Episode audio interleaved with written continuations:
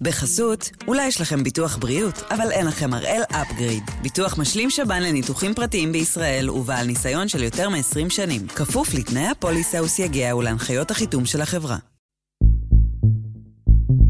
היום יום שלישי, ארבעה עשר בדצמבר, ואנחנו אחד ביום, מבית אן שתים עשרה.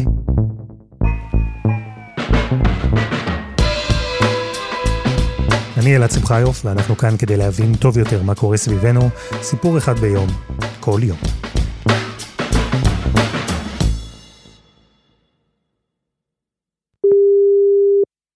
כן. היי אלכס, מה שלומך? בסדר גמור, תודה. איפה אני תופס אותך? זה נקרא Donetsk People's Republic, בין רוסיה לאוקראינה, לא שמעת על זה. זה באזור מזרח של אוקראינה, שייך פיזי לאוקראינה, אבל תמיכה של רוסיה. אלכס ואשתו תקועים בדונייצק. הם נסעו לשם בסוף נובמבר ללוויה של אמא שלו, בסך הכל היו אמורים להישאר כמה ימים. אלא שלקורונה היו תוכניות אחרות, והם מצאו את עצמם תקועים שם. הרוסים לא נותנים להם לעבור מהצד הרוסי, האוקראינים לא נותנים להם לעבור מהצד האוקראיני. ומאז הם מנסים למצוא פתרון. אלא שתוך כדי הניסיונות שלהם, משהו קרה. דונייצק השתנתה להם מול העיניים. הייתי בלוויה של אמא שלי, ממש בקבר שהיו מכניסים, ממש פיצוצים, מרחוק משהו כזה חמישה קילומטר מבית קברות, בבק, בבק, בבק. ממש היה, היה פחד, גם ב, לפני שלושה ימים, גם כמה פיצוצים שמענו. ראינו ממש טנקים ככה מול הפנים. אני מתקשר לשגרירות של, אה, זה, אה, שגרירות ישראלי בקייב, ממש ככה מול הטנק, עומד מולי טנק וזהו. האזור הזה שאלכס ואשתו תקועים בו, הפך לסוג של זירת מלחמה. ואני אומר סוג של, כי כרגע לפחות, זו עדיין לא באמת מלחמה. הפיצוצים שהם שמעו בינתיים ירי מאוד נקודתי. הטנקים שהם ראו, ויש המון טנקים, בינתיים יושבים משני הצדדים, הרוסי והאוקראיני. איתם גם המון חיילים דרוכים וממתינים. וכולם בעצם מחכים לרגע שאולי יבוא, רגע שבו תיפתח מלחמת רוסיה-אוקראינה. לא ישנים בלילות. האמת לא, לא ישנים. בגלל הפחד כזה, לא ישנים. אשתי מתעוררת בשתיים בלילה, ואני אחר כך מתעורר בשלוש, ככה יושבים ככה, לא מדליקים אורות, כי פחד, יש פחד, מאוד רגיש, אתה, אתה יודע, כמו גפרור קטנצ'יק כזה, להדליק אותו, את הגפרור זהו, ויהיה ממש אש. והאמת היא, איש לא יודע אם או מתי זה יקרה. בשבועות האחרונים פוטין העביר עשרות אלפי כוחות לעבר הגבול עם אוקראינה. The front line between Ukraine and Russia is on high alert tonight. These positions are designed to stop or at least slow down a Russian advance. They could be tested with about one hundred thousand Russian troops, tanks and artillery massed along three... בארצות הברית מאיימים, באירופה הכריזו על כוננות. כל העולם מנסה להבין מה בעצם פוטין רוצה. ופוטין, כרגיל כמו פוטין, שומר את הקלפים שלו קרוב קרוב לחזה. אז הפעם אנחנו עם העיניים אל עבר הגבול שבין רוסיה לאוקראינה. נינו אבסדזה, חברת הכנסת לשעבר ומומחית לענייני רוסיה, תספר לנו מה בעצם קורה שם, מעבר לרוחות המלחמה.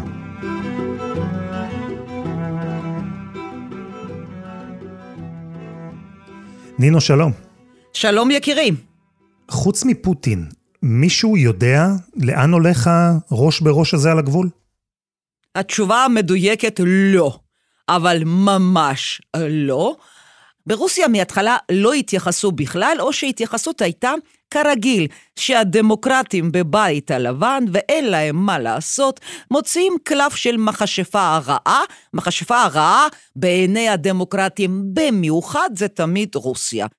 זהו, כמו תמיד, מעניין לראות את השוני בנקודות המבט, כי מבחינת המערב, רוסיה היא התוקפנית, היא זו שמנסה להשתלט על המרחב, אבל מבחינת הרוסים, המערב, במיוחד האמריקנים, סתם נתפלים אליהם, הכל כדי להסיט את תשומת הלב מהתוקפנות שהמערב עצמו מציג בעולם. וזה בדיוק מה שקורה באוקראינה, מדינה שנמצאת במרכז של מעין קרב משיכת חבל, בין מזרח למערב. היא כבר מאות שנים אמורה להחליט מה היא רוצה להיות שהיא תהיה גדולה, וקשה לה להחליט. כי חלק ממנה מאות שנים היה בשליטת המדינה הפולנית-ליטאית קתולית-אירופאית. חלק תמיד השאיפות היו מזרחה לכיוונה של רוסיה, והיא רוצה או לא רצה, היא באמת גדר הפרדה טבעי בין רוסיה למערב הגדול, לאירופה המערבית ולנאטו, כן? אז זה אחד הבעיות. אוקראינה אולי לא יודעת מה היא רוצה להיות, אבל לרוסים ברור מאוד מה אוקראינה חייבת להיות, וזה בצד שלהם. וזה באמת מה שקרה הרבה שנים, חיבור מובנה אידיאולוגי בין שתי המדינות. אלא שהחיבור הזה הלך ונחלש, והדילמה של אוקראינה, מזרח או מערב, היא הפכה לקשה יותר, לרלוונטית יותר. וזה קרה ב-אלף תשע מאות תשעים ואחת. In Moscow, the hammer and sickle is lowered for the last time, and an era comes to an end. ברית המועצות מתפרקת, אוקראינים אחד מהחותמים על ההחלטה הזאת, והיא הופכת מ-תשעים ואחת למדינה עצמאית לחלוטין. מה שכן, שמדינה העצמאית הזאת המשיכה בקו ומדיניות הפרו-רוסית שלה, עד שקורה דבר דרמטי. מאז שהתפרקה ברית המועצות, אוקראינה זזה כמה פעמים מצד לצד.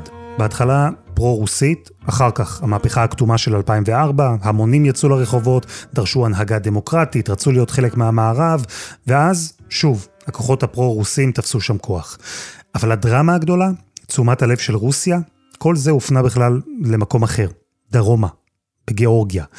וכדאי להסתכל שוב על מה שקרה שם, כדי להבין גם את מה שקורה עכשיו. Overseas a fierce battle broke out today on the fringe of the former Soviet Union. Tonight Secretary of State Rice is calling on Russia to end its assault on the Republic of Georgia, now a U S ally. ומה שקרה שם ב-אלפיים ושמונה יהפוך אחר כך למודל שרוסיה תעתיק בעתיד לעוד מקומות, לסוג של שיטה שפוטין השתמש בה כדי לטפל במי שחושב או מי שמעז לפזול מערבה. והשיטה הזו התחילה בחוק רוסי שהקל על אזרחים במדינות שפעם היו חלק מברית המועצות לקבל גם אזרחות רוסית. והחוק הזה קסם במיוחד לתושבים בשני מחוזות בגיאורגיה, מחוזות שנמצאים ממש על הגבול עם רוסיה, וכך רבים באבחזיה ודרום אוסטיה ביקשו וקיבלו אזרחות רוסית. ובשנים שחלפו, שני המחוזות האלה הלכו והפכו לבדלניים. הם מרדו בגיאורגיה, הם קשרו את עצמם יותר ויותר עם רוסיה, והדבר הזה באופן טבעי הוביל לחיכוכים. וכשב-אלפיים ושמונה גיאורגיה התקרבה מאוד למערב, אז החיכוך הפנימי בתוכה הגיע לשיא. הרוסים טענו שהם מוכרחים להגן על האזרחים שלהם שנמצאים בגיאורגיה, וכך באוגוסט אלפיים ושמונה הצבא הרוסי פלש למדינה. עד אוגוסט אלפיים ושמונה, בוא נגיד ככה, כל העולם ממש לא מתייחס לרוסיה כשחקנית רצינית בזירה הבינלאומית. פשוט לא מתייחסים אליה. מבחינת אמריקאים ואירופאים, זהו, הטובים ניצחו, אין יותר את הדוב הרוסי הצפוני מדינת דובי הקוטב. יש איזה קי ג'י ביסט בראש הממשלה שם, וזה המקסימום. עד ש... פוטין לוקח את הצבא שלו, והטנקים שלו מגיעים עד לש... במרחק של שמונה עשרה קילומטרים מטביליסי, עיר הבירה של גיאורגיה. לא הייתה שום תוצאה חוץ מהטרגדיות של אמהות ומשפחות משני הצדדים של אותם החיילים שמתו באותה מלחמה. אחרי חודשיים של לחימה, הרוסים יצאו מגיאורגיה. לכאורה, כאילו דבר לא השתנה. אבל בשטח, המלחמה בגיאורגיה שינתה הרבה. היא תקעה את הניסיון של גיאורגיה להתחבר למערב, לדוגמה. הרוסים העבירו כך מסר גם למדינות אחרות באזור. המערב לא הצליח לגבש תגובה הולמת, ובעיקר, המלחמה בגיאורגיה היא גרמה לעולם להבין שברוסיה מוכנים לשבור את הכלים. מוכנים גם לעשות, ולא רק לאיים. זה עזר לבן אדם אחד. לפוטין, שאמר במבטא רוסי כבד, אני במפה, אני אשאר במפה. ומה שקרה שקהילה הבינלאומית שפשוט לא התייחסה לרוסיה, מאותו הרגע, כגודל הזלזול במדינה הזאת, כך היה גודל הפאניקה ממנה. כי הגדרה המלחמת רוסיה, גיאורגיה, זה הגדרה באמת לא ממש חכמה, כי זה ממותה, נגד יתוש אם אני משווה מבחינת השטחים, כן? אבל מה שפוטין רצה הוא השיג, כי כל העולם, כפי שזלזל בו, ככה נכנס לפאניקה ממנו.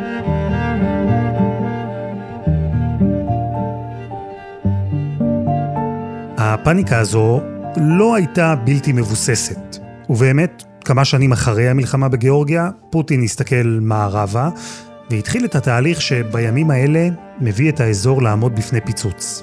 אבל קודם, חסות אחת, וממש מיד חוזרים.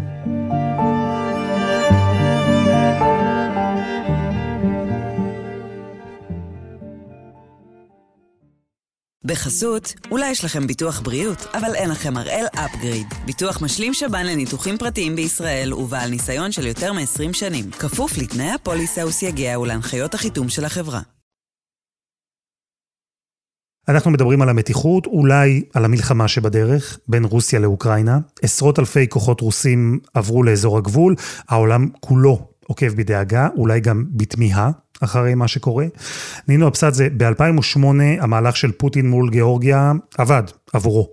אבל שש שנים אחר כך, אלפיים וארבע עשרה, התעוררה אצלו בעיה אחרת.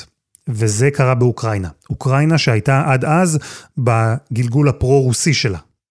אלפיים וארבע עשרה, באוקראינה יש מהפכה דמוקרטית, כן? בממשלה עוד פעם פרו-מערבית, ואומרת לרוסיה, די, תעזבי אותנו, נמאס לנו, אנחנו מדינה סלאבית ללא שום ספק, אבל מדינה עצמאית. פוטין הסתכל טוב טוב איך הנשיא הפרו-רוסי של אוקראינה, ויקטור ינוקוביץ' הודח. הוא ראה את המטוטלת שוב זזה לצד השני. המועמד הפרו-מערבי, פטרו פורושנקו, צבר כוח, בסופו של דבר הוא נבחר לנשיא, והעמדות שלו כלפי רוסיה היו מאוד ברורות, מאוד תקיפות. הוא קרא לעצור כל שיתוף פעולה צבאי עם רוסיה, הוא קידם הסכמי סחר עם אירופה, הוא השווה את האוקראינים הבדלנים, הפרו-רוסים, לפיראטים סומליים. ופוטין ראה את כל זה. ואם דיברנו על המודל שפותח בגיאורגיה ב-אלפיים ושמונה, אז באוקראינה של אלפיים וארבע עשרה, המודל הזה שוכלל. What America is officially calling a Russian invasion of Ukraine. Russian troops spreading out throughout the uh, strategic Crimean peninsula. It is unclear what the White House can really do about all this. So let's go straight to A B C. Искренне хочу, чтобы вы нас поняли. Мы ни в коем случае не хотим нанести вам вред, оскорбить ваши национальные чувства. חצי האי קרים היה גם מחוז בדלני, פרו-רוסי, שיושב גיאוגרפית בדיוק על החיבור הזה שבין רוסיה לאוקראינה. רוב התושבים שם החזיקו גם באזרחות רוסית, והמהפכה של אלפיים וארבע עשרה, זו שהפכה את אוקראינה שוב לפרו-מערבית, גרמה להם להכריז שהם מתנתקים מאוקראינה. כצפוי, זה לא ממש עבר יפה אצל האוקראינים, אבל הרוסים הודיעו שזה ממש לא מעניין אותם, שהם יעשו הכל כדי לשמור על האזרחים הרוסים שם. אז בפברואר נכנסו כוחות רוסים לקרים, הודיעו שיערך משאל עם על גורלו של האזור, ואחרי ש-תשעים ושישה אחוז מהמצביעים קבעו שהם רוצים להיות חלק מרוסיה ולא מאוקראינה, הרוסים סיפחו את קרים אל מול קולות הגינוי והסנקציות של המערב. אחרי משאל העם, פרלמנט של קרים הצביע בעד, פרלמנט של רוסיה הצביע בעד, ופוטין חתם. וכשאומרים לו אנחנו לא מכירים במשאל העם כזה, יש לו תשובה מדהימה במרכאות או בלי מרכאות, הוא אומר יפה מאוד, גם אני לא מכיר במשאל העם בקוסובו. אז מה? קוסובו נהייתה עצמאית, אתם אמריקאים רציתם ככה, בניגוד לרצון שלנו, הוא נתן תשובה פרופורציונלית. ובשלב הזה, מה שקורה עכשיו בין רוסיה לאוקראינה, יישמע לכם ודאי מאוד מוכר. אוקראינה מפלרטטת שוב עם המערב, והדבר הזה מגביר את החיכוך בינה לבין רוסיה. ובאמצע, יש שני מחוזות שלכאורה נמצאים בשטח אוקראינה, על הגבול, לוגנסק ודונייצק, אבל הם פרו-רוסים, בדלניים, הם לא רוצים להיות חלק מאוקראינה, בטח לא אוקראינה מערבית. ועכשיו כשפוטין שולח עשרות אלפי חיילים, צלפים וטנקים לעבר הגבול, הוא טוען שהוא עושה את זה כדי להגן עליהם, על האזרחים הרוסים שחיים שם בתוך המחוזות הבדלניים בשטח אוקראינה. וברוסיה משנים את המנגינה לחלוטין, ואומרים דבר כזה, זה לא שאנחנו לא התכווננו ולא מתכוונים לתקוף את אוקראינה, אלא המצב הוא הפוך לגמרי. למה הוא הפוך? שהאוקראינים טוענים ברוסיה, שלטונות בקייב מתכוונים לתקוף את שני המחוזות הבדלנים של אוקראינה, דונייצק ולוגנסק, הרוסים אמרו, זה בכלל אנחנו שאמורים להיות בהיסטריה, מכיוון שקייב כנראה מתכננת משהו במזרח אוקראינה, ואז אנחנו לא בדיוק נשב בחיבוק ידיים בלי לפרט מה הם הולכים לעשות. וכאן אנחנו חוזרים בעצם לשאלה המקורית, מה פוטין רוצה? מה אמורה להשיג בכלל כל תצוגת התכלית הזו על הגבול? מה מרגישים שם ברוסיה כלפי אוקראינה שהם מוכנים להסתכן במלחמה מולם? נתחיל מזה שלרוסיה אין רגשות בכלל. לרוסיה אין חברים, לרוסיה יש אינטרסים. ולא, הוא לא רוצה להחזיר את האימפריה הסובייטית לגדולתה. ממש לא, הוא מספיק פרגמטי כדי להבין שאם הוא היה רוצה זה לא היה מצליח. הוא רוצה אוקראינה נייטרלית, שקטה, לא פרו-מערבית, חברה באיחוד האירופאי ומבחינתו חלילה בנאטו, אבל בשביל פוטין לראות טילים של נאטו באוקראינה זה כמו בשביל כל בן אדם אחר, טיל בסלון הבית שלו, בינו לבין הטלוויזיה שלו. או, אז זה לב העניין, כי בכל פעם שדיברנו על התקרבות של מדינה באזור למערב, אפשר היה להשתמש גם במונח אחר, נאטו. הברית הצבאית שהקימו מדינות צפון אמריקה ומערב אירופה אחרי מלחמת העולם השנייה, אז כדי לעמוד מול המזרח, מול ברית המועצות, אז בגלגול המודרני שלה, הברית הזו היום היא בעצם הדרך של המערב להתמודד עם רוסיה. ובשנים האחרונות הרוסים ראו איך נאטו מתרחבת, מצרפת אליה עוד מדינות, מדינות קרובות. ב-אלפיים ושמונה למשל, אז גיאורגיה הייתה במשא ומתן מתקדם להצטרף לברית. זה מה שהלחיץ את פוטין והוביל לפלישה שלו לשם. ובכל פעם שמשהו כזה קורה, פוטין מסמן את הגבול. עכשיו, אם אתה מקשיב לפוטין, שמתראיין, גם הוא, הוא תמיד חוזר לאותה מנטרה, תקשיבו חברים, אנחנו במקום תודה שאנחנו הרוסים נתנו לכם לפרק את חומת ברלין, למה בעצם ציפינו במקום תודה שאתם אם לא תסגרו את נאטו, אז לפחות תפסיקו להרחיב את הברית הזאת עד לגבולותיה של רוסיה. רוסיה לא רגילה שאויב על הגדרות, ומה שהוא רואה כל הקדנציות שלו, הם כבר רבות הקדנציות האלה, שנאטו מתרחב ומתקרב לאט לאט, רומניה, פולין, ועכשיו אוקראינה, עד כאן אומרים ברוסיה. ומה שבמערב מנסים עכשיו להבין, זה אם פוטין של אלפיים עשרים ואחת הוא כמו פוטין של אלפיים וארבע עשרה או אלפיים ושמונה, עם משימת חייו הזו, לשמור על חגורת ביטחון מסביב לרוסיה, חגורה שתפריד בינה לבין המערב, לבין נאטו, זו עדיין משימה עד כדי כך חשובה, שהוא מוכן עבורה להתחיל מלחמה. זה שאלת השאלות. אם אתה שואל אותי, אני לא כל כך רואה שלרוסיה עכשיו יש ראש, כוח או צורך להיכנס לאיזה סוג של קונפליקט, בוודאי בוודאי לא למלחמה, בגלל המצב הכלכלי, בגלל קורונה, בגלל הסנקציות שהאמריקאים בהחלט מסוגלים להטיל עוד יותר קשות. אני לא חושבת שרוסיה באמת תעשה משהו דרמטי. כל התנועות האלה ליד הגבול, כפי שזה התחיל, זה יכול להיגמר. ובתוך אי הוודאות הזו, כשלמעלה מרחב סימן שאלה ענק, מה תעשה רוסיה? עד כמה רחוק פוטין מוכן ללכת? אז באווירה הזו, נשיא ארצות הברית ביידן והנשיא פוטין נפגשו וירטואלית לשיחה אישית. Hello. Добрый день. Good to see you again. Приветствую вас, господин президент. ג'ו ביידן, בפגישה הווירטואלית שלו עם פוטין בעצם אומר, לפי מה שאנחנו מבינים, שהוא לא מוכן לקבל מרוסיה תנאים שנאטו לא יגיע לאוקראינה. ופוטין כבר לפני הפגישה וגם אחריה הודיע, ואין לי שום ספק שלזה הוא מתכוון, הוא לא יכול להרשות לעצמו, אוקראינה חברה בנאטו. היא יכולה להיות עצמאית, אבל לא פרו-אמריקאית, פרו-מערבית, באופן כל כך בוטה ודמונסטרטיבי מבחינתם של הרוסים והקרמלין. אחרי הפגישה בין ביידן לפוטין, יועץ של נשיא ארצות הברית אמר שביידן הזהיר. הוא אמר שאת מה שלא עשינו ב-אלפיים וארבע עשרה עם קרים, אנחנו מוכנים לעשות עכשיו. זה היה הציטוט שהאמריקנים הדגישו מהפגישה. ואם עד עכשיו שאלנו מה פוטין רוצה, והאם פוטין יהיה מוכן לצאת למלחמה כדי לשמור על אוקראינה רחוקה מהמערב, אז אולי יש כאן עוד שאלה ששווה לשאול. האם המערב יהיה מוכן להילחם כדי לשמור על אוקראינה מחוץ לידיים של פוטין? ואם בסוף גם רוסיה וגם ארצות הברית לא באמת רוצות מלחמה. אז נינו, מה אנחנו בעצם נראה כאן?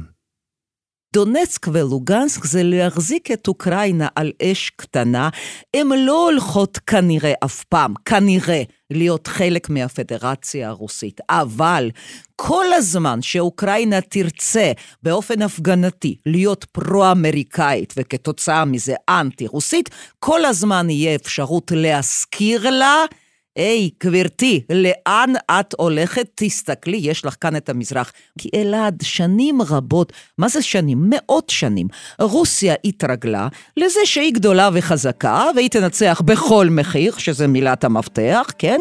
ומה שהיא רוצה עוד מתקופת יקטרינה הגדולה, רוסיה הגדולה, צריכה חגורת הבטיחות מסביבה. נינו, תודה. תודה רבה. וזה היה אחד ביום, של אן שתים עשרה. הפרק הזה, כמו כל הפרקים הקודמים שלנו, למשל, האיש שרצה להפיל את פוטין, הפרק שבו סיפרנו את הסיפור של אלכסיי נבלני, אז כולם זמינים ב-אן שתים עשרה וכל אפליקציות הפודקאסטים. אנחנו גם בפייסבוק, נשמח שתבואו לבקר בקבוצה שלנו שם. העורך שלנו רום עתיק, תחקיר והפקה, עדי חצרוני, דני נודלמן ורוני ארניב, על הסאונד יאיר בשן שגם יצר את מוזיקת הפתיחה שלנו, ואני אלעד שמחיוף, ואנחנו נהיה כאן גם מחר.